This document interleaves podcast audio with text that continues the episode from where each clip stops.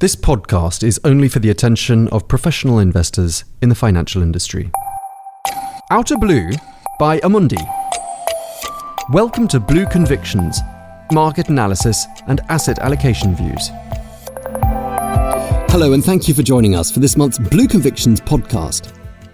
Equities have remained quite buoyant in recent weeks, which was largely thanks to the exceptional earnings season in the US and Europe. But where do we go to from here? Well, today we'll be taking a look ahead to the next phase of economic growth and inflation, plus we'll be finding out what we should read into the economic slowdown in China. Well, as always, I'm joined by Monica Defend, the Global Head of Research here at Amundi. Hello, Monica. Welcome. I presume you've had some holidays. Hi, Tom, and thank you all. Yes, I had quite a nice break, but now we are back to school and ready to start again. Okay, over the summer, equity markets reached new highs, but on the economic front, we've seen some signs of deceleration. How do you explain this disconnection? Well, this disconnection is something that has been in place for a while. I think that now we entered a market phase that is actually corroborating our conviction of a stagflationary second derivative scenario, which means that the economic growth level remains above average, but the rate of change is decelerating amid a series of CPI hot prints. So it is normal that we are going to envisage a normalization in the economic path. Markets are balancing these less brilliant news from the economy with the policy actions. So markets continue to trust, in particular, the central banks. COVID and Delta variant, obviously, are a risk and top concerns for the markets. We think that, in our view, this is a bit overstated, but clearly is a key risk to the downside. The Delta or any kind of variant on the COVID side would create uncertainty and lack of confidence on the economic normalization. But central banks' accommodation will be key to manage the uncertainty, and we will look after the consumption expenditure evolution in order to see the speed of this deceleration in place. Thanks, Monica. And inflation figures have been quite strong recently, but the bond market reaction has been muted. Is the bond market too complacent about inflation? And what is the interest rate outlook? Well, in the fixed income, we think that the current yield levels are not consistent with our higher inflation expectations. Just to give you some numbers, in the US, we expect CPI to hold at 4.2% in 2021 and to move around 3% in 2022. In the euro area, we still remain around 2% inflation prints for this year and the year to come.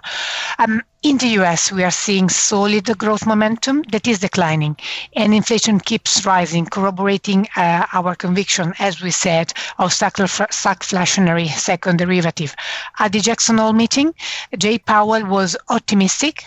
Dovish, in particular, were referred to the employment dynamics. The governor was cautious on the further spread of the COVID Delta variant and eventually left us with the impression that the Fed will move to tapering with no hurry. Moreover, he disentangled the tapering cycle to the hiking cycle that will come later in 2023. The tapering and rate hikes are two different stories. And even if the Fed will enter a tapering phase, this won't harm the financial conditions. In the euro area, we think that the ECB firepower remains powerful and will preserve the lower for longer thematic on the rate side. At these levels, the bond appears really rich to us, both in absolute and relative terms, versus the periphery and credit. We expect a range-bound regime to persist for the bonds and the non-core. On the emerging bonds, we think that they are still a key engine of income, but our view turned more cautious recently. Thanks, Monica. And in the past month, harsh regulation on the internet sector and common prosperity in China have really dominated the headlines. What is your view on China? Thank you, Tom, because this answer really deserves a more articulated discussion. It is not only the ARSHA regulation that came in the summer, but July mass data have shown a broad economic slowdown in China. Production, consumption, and investment all are disappointed.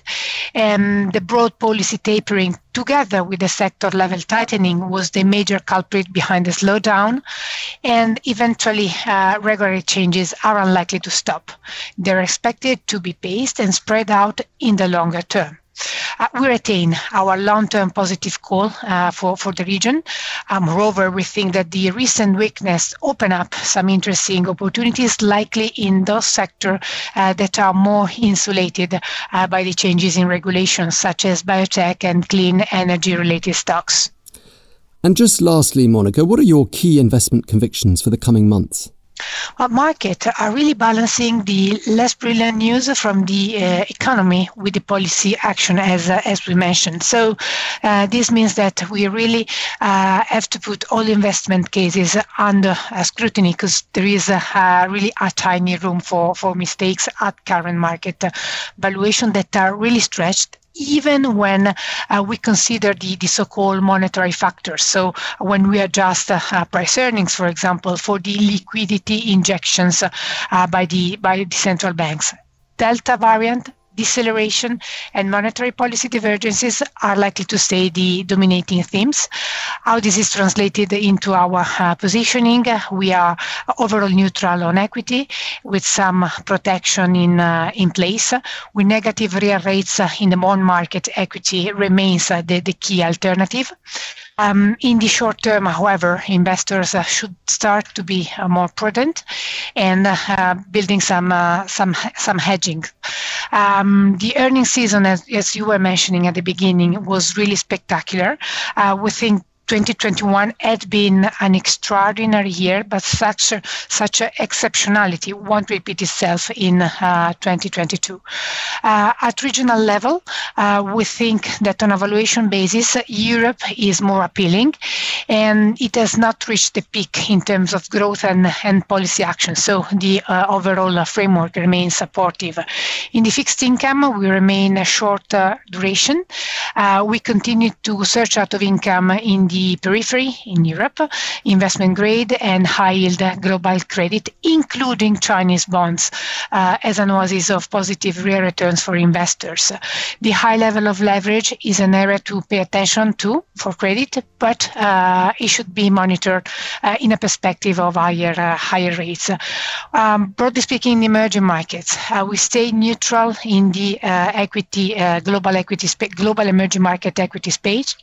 We see diverging opportunities, and this has to be the case in an area that is highly heterogeneous.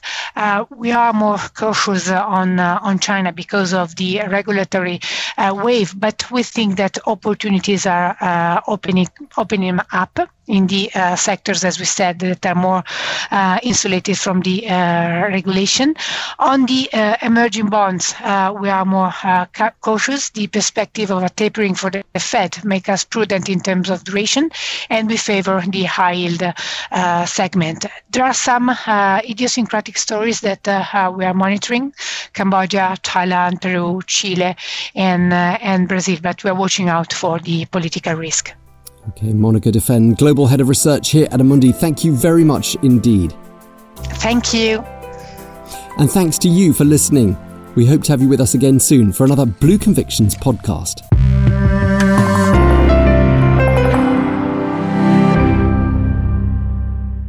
This podcast is only for the attention of professional investors, as defined in Directive 2004/39/EC, dated 21st of April, 2004, on markets in financial instruments called MiFID, investment services providers, and any other professional of the financial industry. Views are subject to change and should not be relied upon as investment advice on behalf of Amundi.